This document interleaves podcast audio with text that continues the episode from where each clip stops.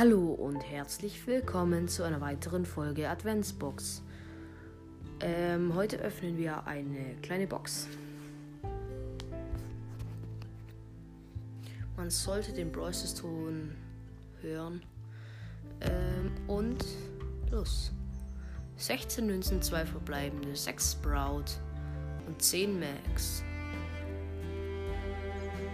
Und jetzt machen wir ein Ranking der chromatischen Brawler. So, auf Platz 4 bei mir ist Colette. Colette finde ich nicht gut, weil sie ziemlich wenig Schaden macht.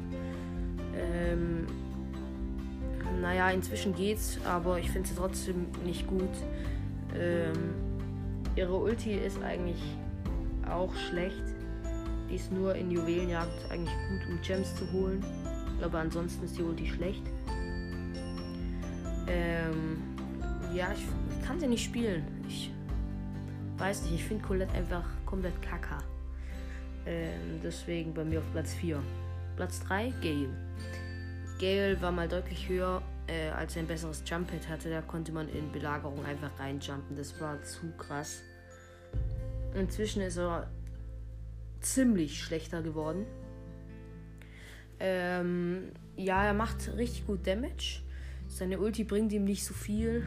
Ähm, außer wenn jetzt ein Bull in ihn reinläuft. Ja, bei mir auf Platz 3. Platz 2 Search. Search ist das Problem, wenn er ähm, ja erste Stufe ist, dann ist er so kacke langsam. Man kann ihn einfach nicht spielen. Er ist ungefähr so schnell wie 8-Bit dann.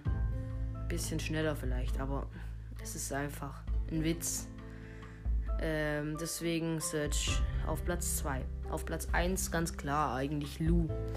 Lu ist gerade richtig OP, besonders mit seiner Megi, äh, dass die Brawler einfach keine Kontrolle mehr haben. Und wenn du äh, eben die Brawler, ähm, wenn die Brawler äh, an der Zone stehen und du die hinwirfst, dann werden die teilweise in die Zone gezogen. Das ist richtig krass. Sein Gadget ist auch OP. Äh, und seine Star Power auch mit dem Freezen, also damit sich das Freezen auflädt in der Megi. Das ist auch richtig OP. Äh, ja, bei mir auf Platz 1 der chromatischen Brawler. Das war's schon mit dieser Folge. Ich hoffe, euch hat sie gefallen und ciao.